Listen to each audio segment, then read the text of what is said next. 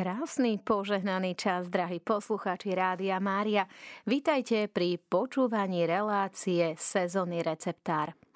V štúdiu je tu s nami aj magistra Petra Šrámko, s ktorou sa budeme dnes rozprávať o nadchádzajúcom pôstnom období. Peti, vítaj. Dobrý deň, milí poslucháči. Teším sa na túto reláciu. Blíži sa nám pôstne obdobie a našich poslucháčov by Peti zaujímalo, čo by mali v tejto príprave na pôst podľa svätej Hildegardy robiť. Takže poďme si povedať skôr tak zoširoka, že keď sa povie pôst, tak každému človeku sa najskôr objaví v tej hlave taká tá myšlienka, no nebudem môcť toľko jesť ako doteraz. To je tá prvá myšlienka. Keď sa pozrieme na to hlbšie, tak naša strava živí naše telo, tak ako to bolo aj pred 800 rokmi, ako o tom písala svätá Hildegarda. Keď máme dostatok potravy, tak je naše telo dostatočne saturované a sme takí spokojní. A tým, že v priebehu storočí došlo pri výrobe potravín takej väčšej efektivite a získavanie potravy je v podstate jednoduchšie, tak vzniká dnes v spoločnosti prebytok tých potravín. A tento prebytok často pôsobí na ľudí tak, že aj oni začnú potraviny nadužívať, čo vedie častokrát k nadváhe, čo vo svojej podstate vedie k všetkým takým tým civilizačným chorobám. Čiže tu je potrebné zdôrazniť a aplikovať do svojho života ten koncept, o ktorom Hildegarda hovorí.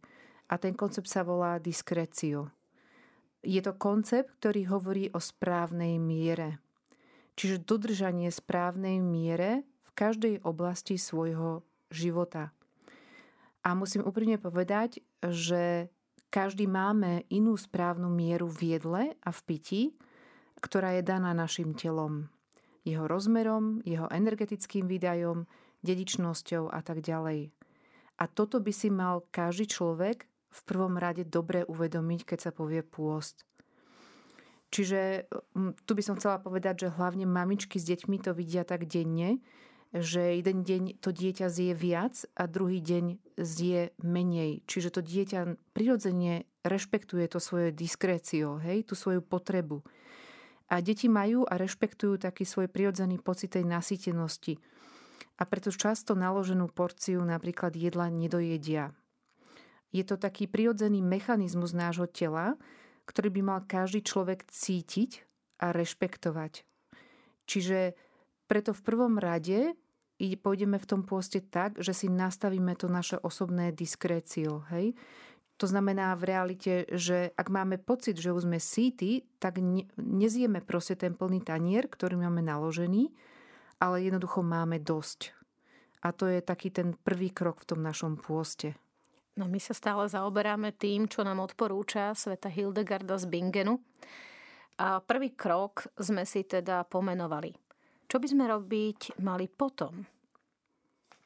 Ako druhý krok pri tom našom pôste môžeme urobiť nasledovné.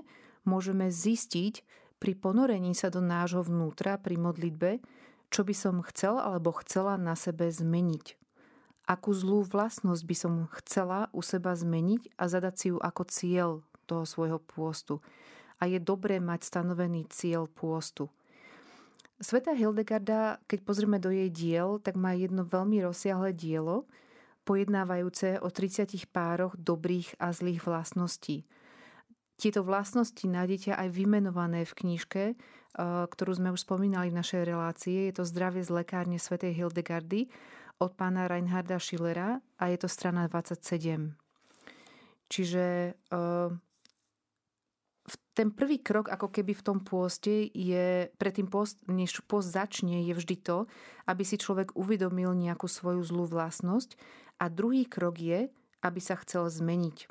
Čiže to naše vnútorné rozhodnutie, že áno, chcem zmenu a potrebujem ju vo svojom živote. Čiže ak si stanovíme tento druhý krok, môžeme uviesť ako príklad takú jednoduchú, by som povedala, zlú vlastnosť, ako je lakomosť, tak ten opak tej lakomosti je štedrosť. Čiže ten človek si v tom pôste môže zaumieniť, že každý mesiac dá nejakému biednemu vo svojom okolí obnos, ktorý považuje za vhodný. Nejde tu v podstate o tú sumu, ktorú ten človek dá.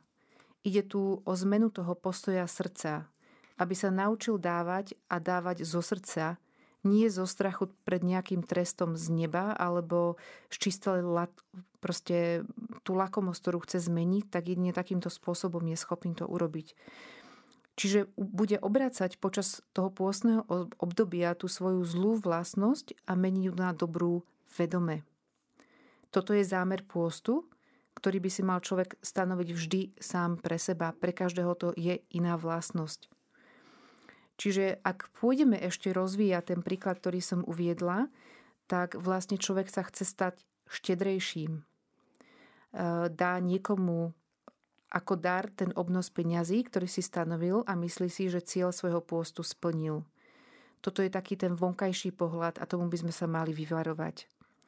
Takýto človek by však mal zaujať vnútorný pohľad. To znamená, že sa pozrie do svojho vnútra v momente, keď tie peniaze pôjde niekomu darovať. Aký tam mám pocit? Je to stále pocit, že ich nechcem darovať? Alebo mám pocit, že už tie peniaze chcem darovať s radostným srdcom tomu druhému? Že cítim tú štedrosť vo svojom srdci? Je dôležité, aby si takýto človek uvedomil v tom procese, že bude to trvať, bude to proces zmeny, pomalej a postupnej, a nie vždy sa človeku podarí darovať tie peniaze s radostným srdcom. Samozrejme, že môže využiť aj napríklad tie tzv. Strelné modlitby v tomto procese, ktorému pritom pomôžu. Strelná modlitba znamená, že si v duchu pomyslíme: Pane Bože, pomôž mi urobiť to takto a takto. Hej, lebo ten zámer tam je dobrý. Sú to vlastne krátke osobné modlitby, kde poprosíme Pána Boha Ducha Svätého o pomoc. A pokiaľ v tomto procese ten človek vytrvá, tak sa mu jedného dňa podarí svoju zlú vlastnosť, lakomosť premeniť na štedrosť a darovať niečo niekomu s radostným srdcom. Vlastnosť, lakomosť a štedrosť sme použili ako príklad. Čiže každý jeden z nás určite o sebe vie, aké má dobré, ale aj tie zlé vlastnosti, a počas postu sa práve zameria na tú premenu. Ísť z tej zlej do tej dobrej. Takže toto máme ako krok 2 v tom našom pôste.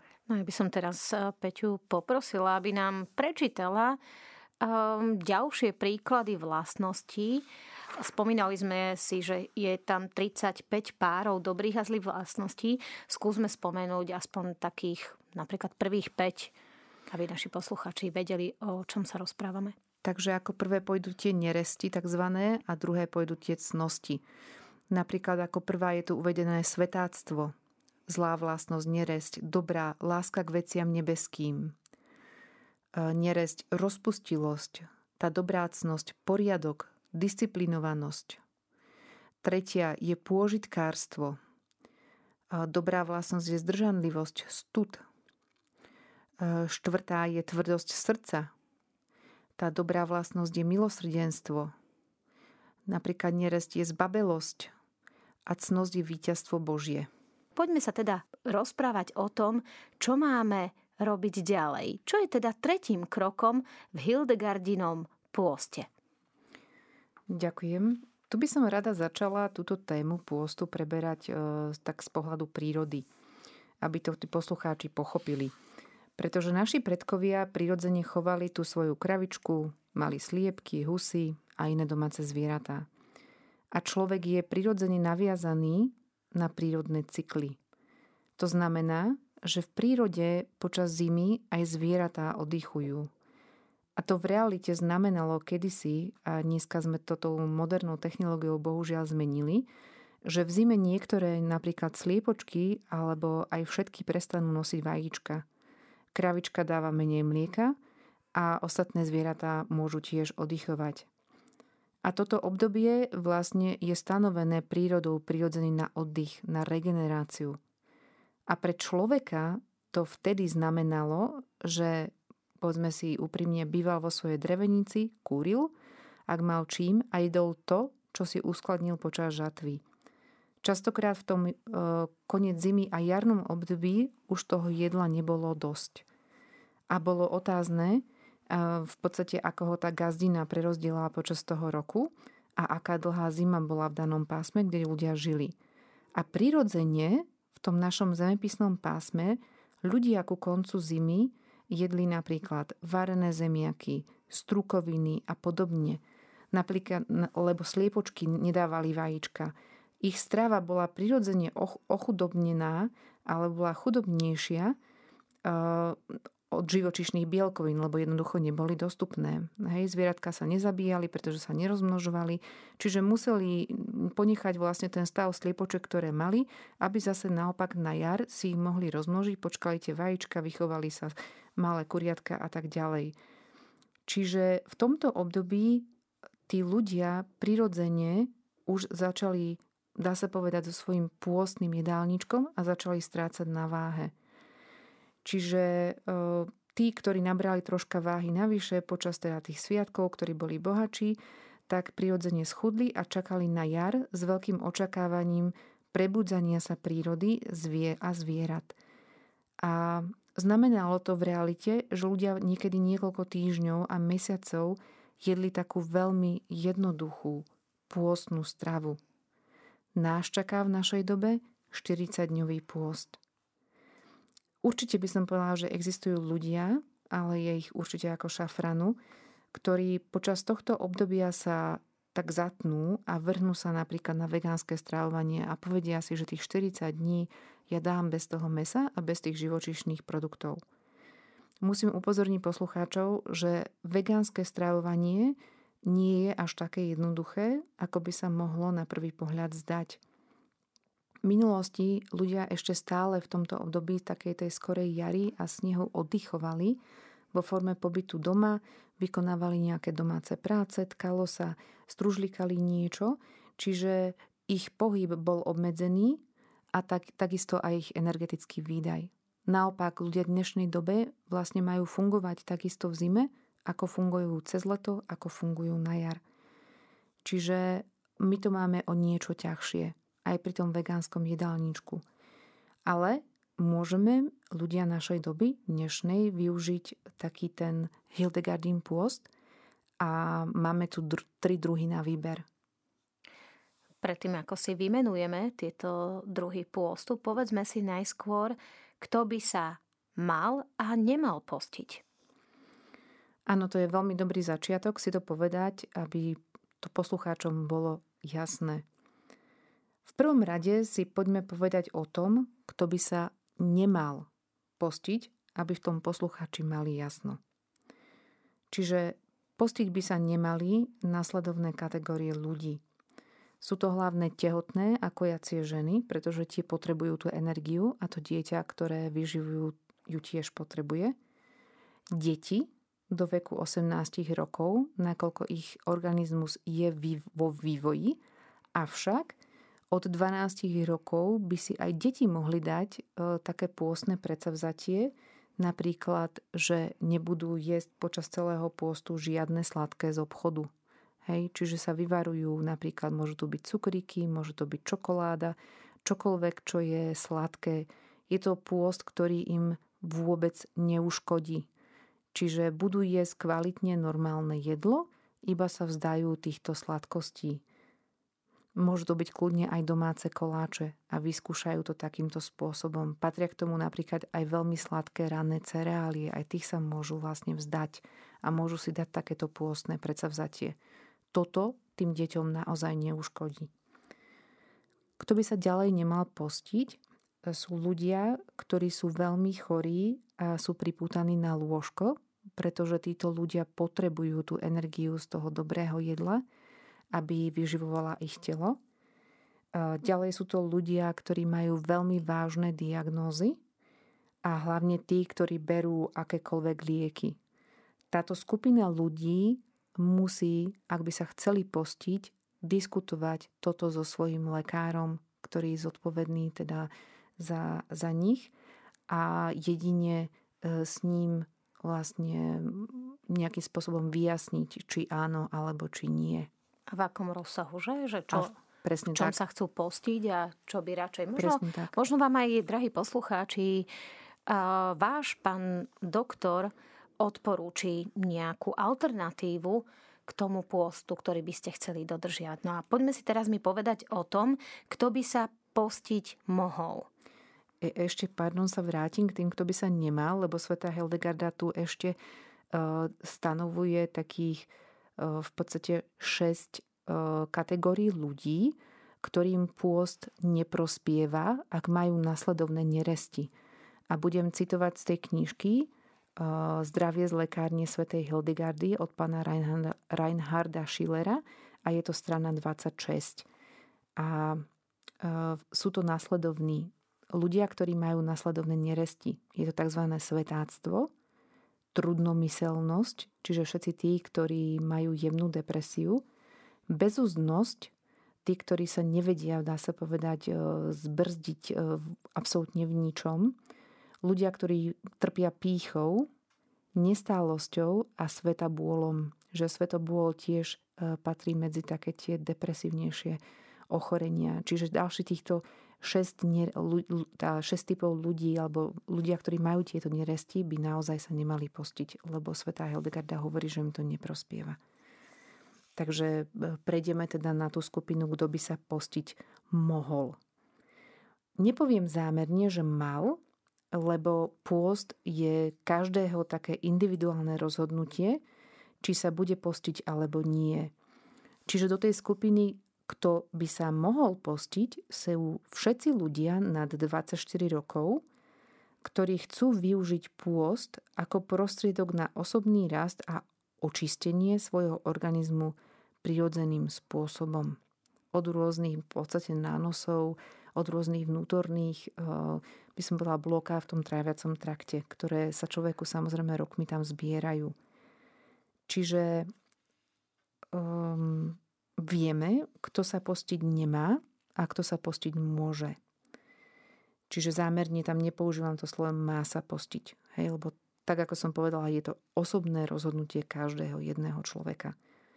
Pôst je individuálne rozhodnutie, a môže ho teda môžu ho poslucháči vykonať iba na tej telesnej rovine, ale môžu ho vykonať na tej telesno-duchovnej rovine. To si tiež každý rozhodne sám za seba. Čiže ako sme hovorili predtým, prepojíme to jedlo s tým duchovným predsavzatím, ako sme to už teda povedali.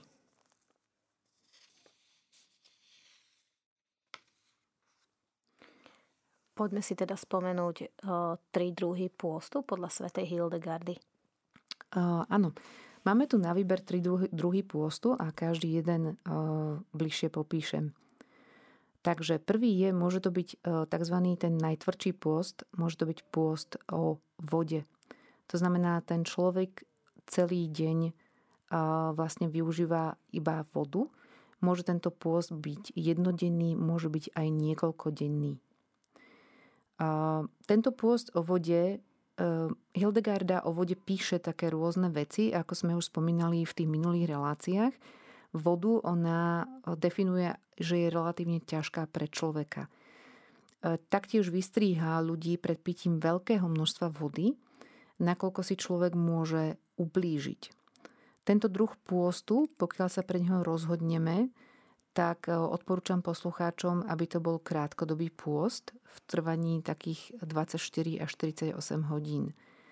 Je to vo svojej podstate druh hladovky, ktorý môže mať pre nás celkovo veľmi pozitívny vplyv, avšak tento pôst môže absolvovať iba zdravý človek a neodporúčam vykonávať žiadnu fyzicky ťažkú prácu alebo nejaké ťažké psychické aktivity, nakoľko ak budeme požívať iba vodu, tak organizmus na to môže veľmi individuálne zareagovať a hlavne zareaguje na to prvým krokom a to je to, že ľudia budú mať ťažké migrény. Aj to sa môže stať. No, ja by som sa tu chcela opýtať, ja mám skúsenosť s takýmto pôstom a poďme si povedať aj o tom, aká má byť teplota vody, ktorá sa takto celý deň pije, lebo je veľký rozdiel, keď pije človek horúcu vodu, vlážnu vodu a studenú. Čo nám odporúča svätá Hildegarda? Tak svätá Hildegarda na to pitie, teda ako sme spomínali v minulej relácii, hlavne odporúčala to špaldové pivo a riedené víno. Hej, ale ja by som teda odporúčila poslucháčom piť vodu izbovej teploty. Tá je asi v tomto smere najlepšia. Alebo potom si zvoliť nejaký bylinkový čaj. Najlepší je v tomto prípade feniklový čaj. Žiadny iný asi by som neodporúčila na to celodenné pitie, pretože nás môže troška vychýliť. Hej. Ostatné čaje alebo ostatné liečivé rastliny majú rôzne pôsobenie a človek by sa mohol vychyliť z tej svojej rovnováhy. Čiže rozhodne tento pôst o vode, ak sa ho niekto teda rozhodne urobiť, tak môže využiť kľudne teda aj tú vodu z vodovodu od štátu. Ja viem, že my sme skúšali takýto pôst a sme skončili nakoniec na polievkách, že čistý vývar sme pili, ale musel byť teplý. Na záver dňa, keď sme ťahli tú 20. až 24. hodinu, tak úprimne poviem, že ten náš organizmus, viacerých z nás, čo sme to dodržiavali, teda si žiadal teple. Si žiadal teple a slané, to bolo zaujímavé. Tak sme testovali, že ako ľudia reagujú aj na takéto typy pôstov. No ale poďme sa my rozprávať ešte aj o tom, ako by mal vyzerať pôst o chlebe a vode, teda o tekutinách a chlebe. Mhm. Áno, ten druhý typ pôstu môžeme takzvané urobiť pôst o chlebe a vode, alebo tú vodu môžeme teda zameniť za ten zeleninový vývar. Tu svätá Hildegarda odporúča ten špaldový chlieb a teda vodu. A ako sme už spomínali, tú vodu môžeme zameniť za ten zeleninový vývar, ktorý pripravíme veľmi jednoducho. Ak máte domácu zeleninu, iba ju teda dobre poumývate, tie by som povedala... Zoberete škrabku na zemiaky a to, čo vám všetko z tej zeleniny zostane, keď pre rodinu uvaríte polievku, tak z tých odrezkov si vlastne urobíte taký, by som povedala, že hutný, dlhovárený pri nízkej teplote zeleninový vývar. Tento zeleninový vývar jemne ho posolíme, veľmi jemne, lebo naše telo, ako sme už spomínali v minulej relácii, tú sol tiež potrebuje k životu. A vlastne tento vývar bude mať pre nás takú stabilizujúcu funkciu pre ten celý tráviaci trakt. Čiže je to typ pôstu, voda, zeleninový vývar a chlieb, ktorý môže človek urobiť na celý týždeň. A samozrejme zase to závisí na danom človeku a na takých jeho aktivitách. Tento pôst konkrétne vykonáme tak, že konzumujeme toľko chleba, špaldového chleba, aby sme si definovali ten chlieb, aký má byť a nie radšej celozrný. Ak nie, tak môžeme si teda upiecť aj z bielej špaldovej múky ten chlieb. Čiže 3-krát denne budeme jesť a ten, by som povedala, ten háčik tu na je, aby sme boli najedení na 80%. Čiže jeme a keď cítime, že už máme dosť, tak jednoducho skončíme a odložíme kľudne aj ten nedojedený krajec chleba. Čiže cieľom je, aby sme potom jedle sa necítili prejedení, ale ani, by som povedala, že dobre napapkaný, tak ako by sa to povedalo ľudovo smiešne. Hej? Čiže dodržať to svojich tých 80%. To v realite znamená, že medzi jedlami budeme cítiť hlad. Hej? A o to tu ide. Ide tu o to, že keď to telo hladuje, tak telo nám práve v tomto období siahne do tých našich zásob, siahne do tej pečenie, siahne do, by som povedala, že ostatných vnútorných tukových zásob po niekoľkých dňoch a tieto začne vlastne nejakým spôsobom upratovať, spalovať. Čiže budeme prvých asi, 30 minút cítiť ten hlad. Od toho hladu si môžeme pomôcť či už tou vodou alebo s vypitím toho zeleninového vývaru. A takýmto spôsobom čakáme do následujúceho jedla. No ja by som chcela pre našich poslucháčov ešte trošku viac prezradiť o tom pocite hladu, pretože my sme sa s Peťou minule rozprávali, že pre mňa pocit hladu je iný ako pre niekoho ďalšieho. Čiže ja som sa pýtala Peti, že čo to znamená, kedy je naozaj ten pocit hladu skutočný. Tak Peťa mi vysvetlila aj o krkaní v bruchu, jak to ľudovo hovoríme, a takom zdanlivom pocite hladu. Takže povedzme si ešte aj to, čo to znamená naozaj ten pocit hladu. Ten pocit hladu to je väčšinou ten pocit, kedy vám naozaj skoro až fyzicky ide škvrkať v bruchu. Samozrejme, že vaše telo je naučené jesť v určitom režime a vychádza to aj z pohľadu vedy. Možno mnohá staršia generácia si spomenie na doktora Pavlova, ktorý skúmal vlastne tieto stanovené časy jedla. To znamená, že človeku prirodzene ten organizmus, ako máte nastavený, že jete 5 krát denne, tak keď má prichádzať nasledovné jedlo, hej, tak začnete aj slintať, hej, a ten celý organizmus je ako keby na to pripravený.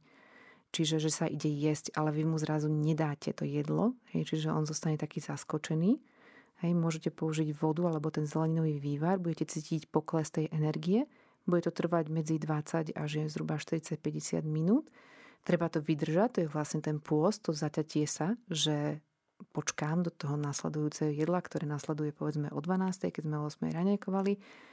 A vyslovene sa to potom v neskorších dňoch, možno v prvých nie, lebo tie prvé dni ten organizmus bude spracovať tie vaše zásoby v tej pečení a ešte potiahne si iné, by som povedala, že vnútorné zdroje, ale potom neskôr nastúpi naozaj ten fyzický pocit hladu. Čiže naozaj tam budete cítiť, že bude škvrkať v tom bruchu, možno bude troška nepohody, ale toto je práve počas pôstu pre ten organizmus to zdravé. Hej? Aby sme ho celý vyprázdnili, aby sme ho vyčistili prirodzeným spôsobom a po dokončení 7. dňa toho pôstu pocítiť ten celkový efekt. Hej, treba vydržať. Ja sama som v živote držala rôzne druhy pôstu, aj ten o vode, ten je veľmi tvrdý, musím úprimne povedať. Aj tento druh pôstu som držala. A vždycky je to tak, že treba vydržať, že treba pozerať na tú metu, že aha, ešte mám niekoľko dní a jednoducho sa zaťať, jednoducho dať si preč všetky tie, jak by som povedala, možné veci, ktoré vás môžu zviesť na inú cestu. To znamená, že počas pôstu jednoducho nekúpim potraviny, ktoré nechcem konzumovať napríklad. Hej? Že nakupujete pre rodinu, ale vy nechcete teraz počas pôstu mať na očiach čokoládu alebo cukríky, tak ich jednoducho nekúpite. Hej, a nebudú v tej domácnosti. A to je najjednoduchšia cesta, by som povedala, ako sa zbaviť tohto, by som povedala, že pokušenia v určitom smere, že porušiť ten pôst. Tie prvé 3 dni sú najťažšie vždycky, potom ten 4. už je ľahší, ten 5. ide ešte ľahšie, aj 6. 7. prichádza taký troška ťažší deň, ale to už viete, že prídete do cieľa. Takže to je taký ten vnútorný, taký ten dobrý pocit, že ja som to dal, alebo ja som to dala a teším sa z toho. A aj ten organizmus sa vám vlastne odmení takouto zvýšenou vitalitou. Hej? A mnohé veci počas toho pôstu sa budú čistiť prirodzene, čiže môže tam dojsť takému, že nebudete sa cítiť komfortne, alebo sa v noci zobudíte proste na hlad a tak ďalej. Prosím, vydržať tých 7 dní. Hej? Je to dobré pre vás, pokiaľ ste teda zdraví. No, poďme si povedať, ako by mal vyzerať pôst s použitím hildegardiných liečivých potravín. Áno, môžeme urobiť aj takýto pôst. A tento druh pôstu za použitia vlastne hildegardiných liečivých potravín. My už sme si niektoré definovali v tej našej relácii a hovorili sme o nich ako o potravinách, ktoré majú veľmi pozitívny vplyv na človeka. A dá sa urobiť rôznym spôsobom. Také 3 spôsoby si povieme, že dá sa ísť celým pôstnym obdobím s tým, že sa zameráme iba na tieto potraviny, na tie liečivé. A tie, ktoré nám neprospievajú, tak tie vynecháme z toho jedálnička. Ale opäť to zase bude v tom svojom diskréciu, hej, že si stanovíme, či potrebujeme jesť 3-krát alebo 4-krát denne a stanovíme si túto svoju dávku, to znamená na 80%, aby sme boli naplnení. Dá sa urobiť aj špeciálny týždeň, kedy budeme používať iba tie liečivé potraviny svätej Hildegardy, hej, alebo môžeme urobiť to, že budeme robiť iba jeden deň v týždni. Počas pôstu si dáme takýto deň. A to, ktorý pôst si zvolíte, či 1., 2. alebo 3, to závisí aj od vašej vyťaženosti v tomto období. Či na najbližších 40 dní tam budete mať, jak by som povedala, aj takú možnosť časovú sa zaoberať týmito vecami a implementovať ich do svojho života. Čiže každý poslucháč musí tak nejak zvážiť, predtým, než sa pôjde postiť, aj to, či tam má nejakú, by som povedala, že mentálnu ako keby kapacitu, že má tam nejaký čas, kedy si to nastaví, aj si kúpi tie potraviny a aj si to bude pripravovať sám pre seba. V predchádzajúcich vstupoch sme si hovorili o krokoch, ktoré nám odporúča, ale i o tom, aké typy alebo aké druhy pôstu nám odporúča svätá Hildegarda. V tejto chvíli si skúsme povedať ešte aj o potravinách, ktoré svätá Hildegarda odporúča zaradiť do pôstneho obdobia, ale aj ako sa na ne pozerá. Takže svätá Hildegarda sa pozerá na tie potraviny takou svojou vlastnou optikou toho vnútorného zraku a v jej knihách to je popísané ako užitočnosť, takzvaná subtilita. Uvidíte to aj v tej knižke, je to spomenuté. Je to skrytá vlastnosť danej veci, ktorá môže mať pozitívny, neutrálny, ale aj negatívny vplyv na človeka. A o týchto vlastnostiach jednotlivých tie popísala vo svojich knihách, kde sa o nich poslucháči môžu dozvedieť viac. Napríklad uvádza sa, že pre človeka je vhodnejšie piť kozie mlieko ako krávské, nakoľko kozie mlieko má tú dobrú vlastnosť, tú skrytú vlastnosť, tú subtilitu, by sme to povedali v Hildegardinom jazyku, že môže vyliečiť choré pľúca človeka. A naopak, o krávskom mlieku v súvislosti s ľudskou konzumáciou sa vyjadruje skôr neutrálne až negatívne a píše o podmienkach, kedy človek toto mlieko môže piť a ako ho môže piť. Takou potravinou číslo 1 u svätej Hildegardy tak je špalda. Je to jediné obilie, ktoré ak človek konzumuje v akejkoľvek podobe, ako ona píše, tak mu prináša pozitívny výsledok.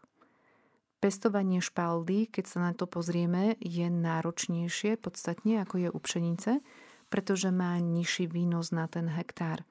Takže poľnohospodári ju neradi pestujú.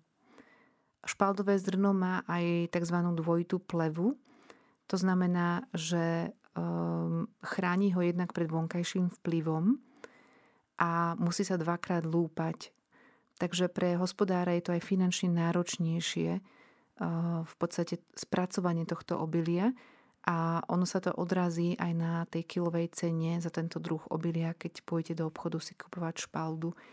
Tá špalda je zhruba kilo, takej by som povedala, že špaldového zrna sa pohybuje niekde okolo 3 €, samozrejme v závislosti od obchodu.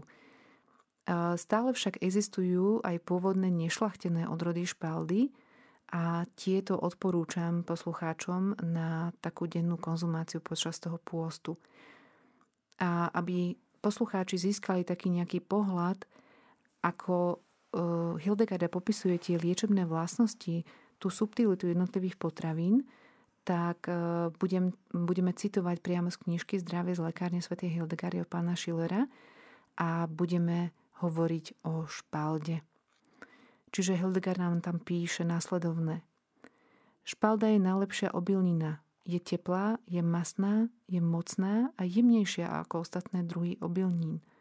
Tomu, kto ju jedáva, dodáva správne mäso a dobrú krv a človeku dáva radostnú myseľ a dušu. Neby ju človek jedol na hociaký spôsob, či ako chlieb alebo iné jedlo, vždy je dobrá a jemná.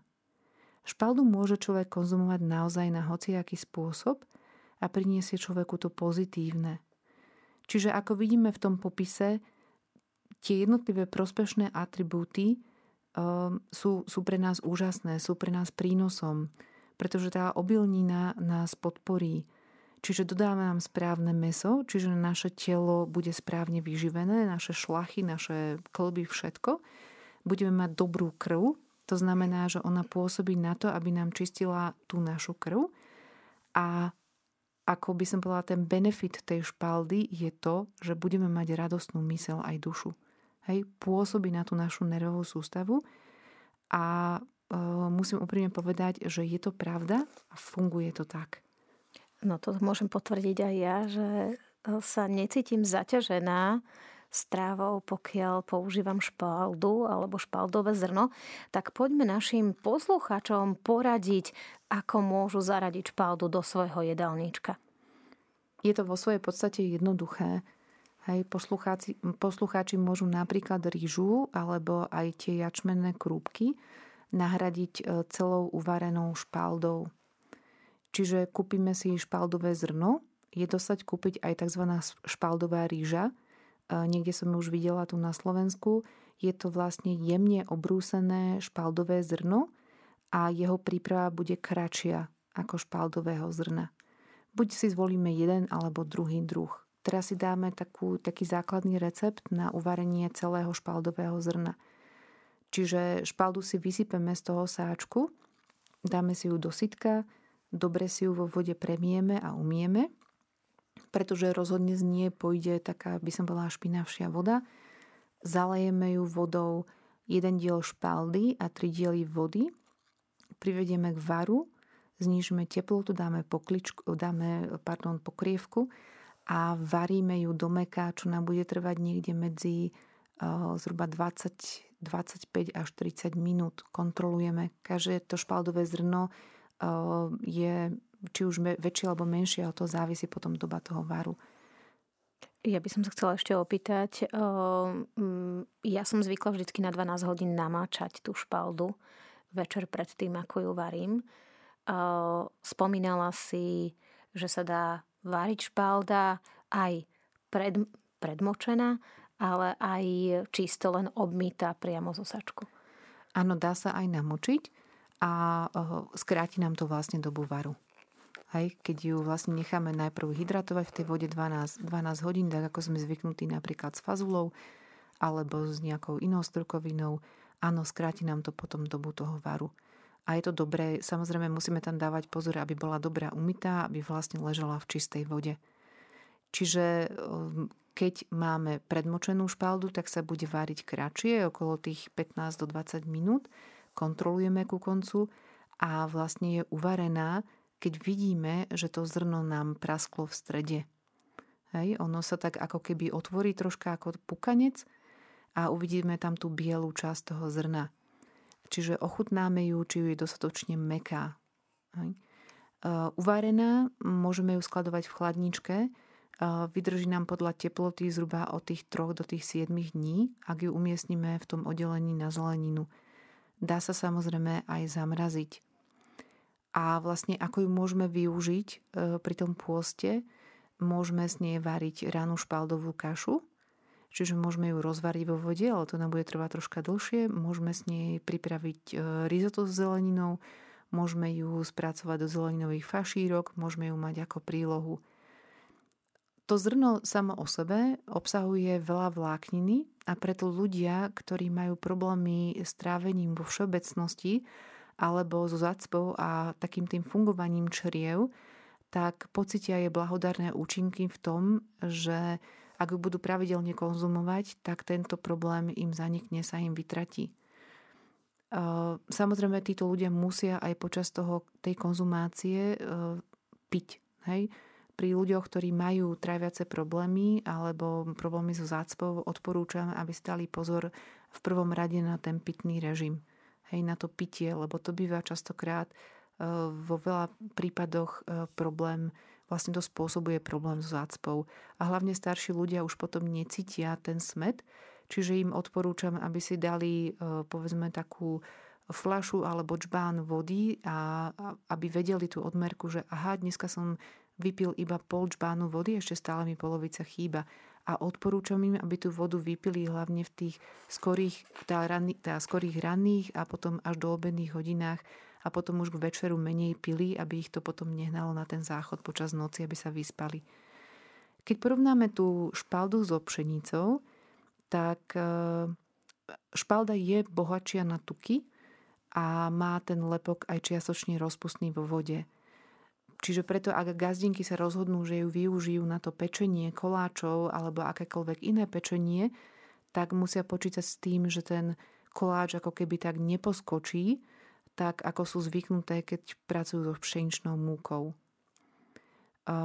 Špalda je, tak ako sme čítali jej definíciu tej, by som povedala, tej subtility, tak je vhodná pre ľudí, ktorí majú problém aj so spánkom a náladou. Obsahuje veľa esenciálnej aminokyseliny nazývanej tryptofán, ktorý sa v tele hlavne využíva na niacin a serotonín. Sú to také dva hormóny, ktoré nám pôsobia na dobrý spánok, ale aj náladu. A z pohľadu zase výživových látok je prospešná, aby, ak sa rozhodneme konzumovať múku alebo pracovať s ňou, tak tú múku sa snažíme, aby bola výživovo čo najhodnotnejšia. Čiže radšej budeme pracovať s celozrnou špaldovou múkou ako s bielou. Ak napríklad vám rodina nechce konzumovať celozrnú múku, môžete ju na to naučiť. To znamená, môžete kombinovať klasickú pšeničnú múku 50% na 50% s celozrnou a počas mesiacov vlastne budete zvyšovať ako keby to množstvo tej celozrnej múky voči tej bielej, až sa tej bielej zbavíte. Je to proces, ktorý trvá určité mesiace, ale je to dosiahnuteľné.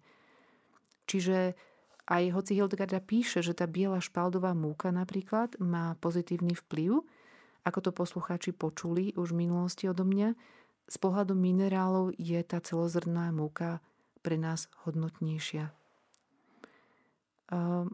Ak sa pozrieme tou optikou svätej Hildegardy na pšenicu naspäť, tak tá je tiež prospešná pre človeka, ale iba v jednom prípade, píše svätá Hildegarda.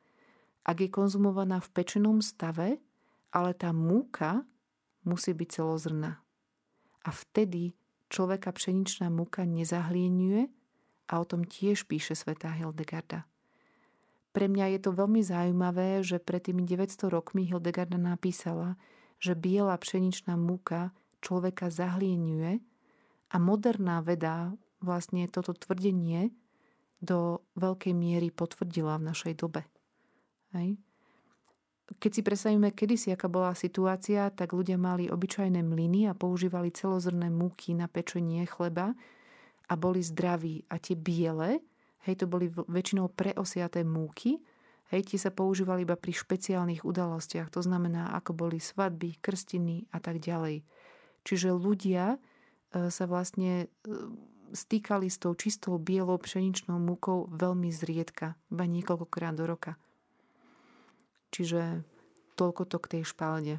No teraz pomaličky čas vymedzený pre našu reláciu sa blíži ku koncu, tak si v rýchlosti ešte skúsme spomenúť potraviny, ktoré nám svätá Hildegarda doporučuje konzumovať, aby sme zostali zdraví. Ktoré sú tie ďalšie, Peti? Tie ďalšie, keď sa pozrieme na tie obilniny, tak by to bolo raž a ovoz. A obe obilniny sú stále prospešné pre zdravých ľudí. O raži Hildegarda dokonca píše, že ľuďom s nadváhou pomôže konzumácia čistého ražného chleba schudnúť. Hej? Ale iba za tej podmienky, že dodržíme to svoje diskrécio, to znamená tú svoju zdravú mieru. Čo znamená, že nebudeme toho ražného chleba konzumovať viacej, ale skôr troška menej. Hej, tým, že je celozrný, tak nás zasytí skorej. Čiže tam treba nájsť tú svoju správnu mieru. Tak ako sme o tom hovorili už v prvých krokoch nášho pôstu. Povieme si ešte o jačmeni. Jačmeň a jačmenné krúpky, ktoré sú v slovenskom jedálničku tak veľmi obľúbené v podstate a veľmi veľa ľudí z nich varí, nie sú až tak vhodné na konzumáciu z pohľadu liečebnej metodiky svätej Hildegardy, lebo nám spôsobujú zdravotnú újmu. Môžeme si potom niekedy na budúcej relácii pripraviť tú presnú definíciu. Môžete ich nahradiť ovsom, alebo teda špaldou, špaldovým zrnom. A chcete variť pre svoje zdravie podľa Hildegardy z Bingenu. Ovoz je tiež zdravý, ale iba pre zdravých ľudí, lebo Hildegarda píše, že ovoz v našom tele hľadá to teplo. A mnohí ľudia, ktorí sú chorí, tak väčšinou trpia tým, že sú takí studení, majú v tele chlad a preto ovoz pre nich není vhodný. Čiže rozhodne zdravým ľuďom tú špaldu, ovoz a hráš odporúčam v plnej miere. Ďakujeme veľmi pekne, Peti. A v tejto chvíli sa čas vymedzený našej relácii minul, uplynul a my ti ďakujeme za to, že si prišla do štúdie, že si nám porozprávala o tom, čo nám odporúča svätá Hildegarda pre obdobie pôstu, ako sa nastaviť, nad čím sa zamyslieť, ako sa pripraviť na toto úžasné obdobie, ktoré je pre nás aj príležitosťou. A boli by sme radi, keby sme sa k pôstu mohli s tebou porozprávať ešte aj v budúcom týždni. Takže pevne verím, že si pripravíme niečo zaujímavé, nejaké recepty, pôstne recepty, konkrétne pôstne recepty od svätej Hildegardy práve na obdobie v týždni, keď sa nám začína pôst. Ďakujem vám. Do počutia.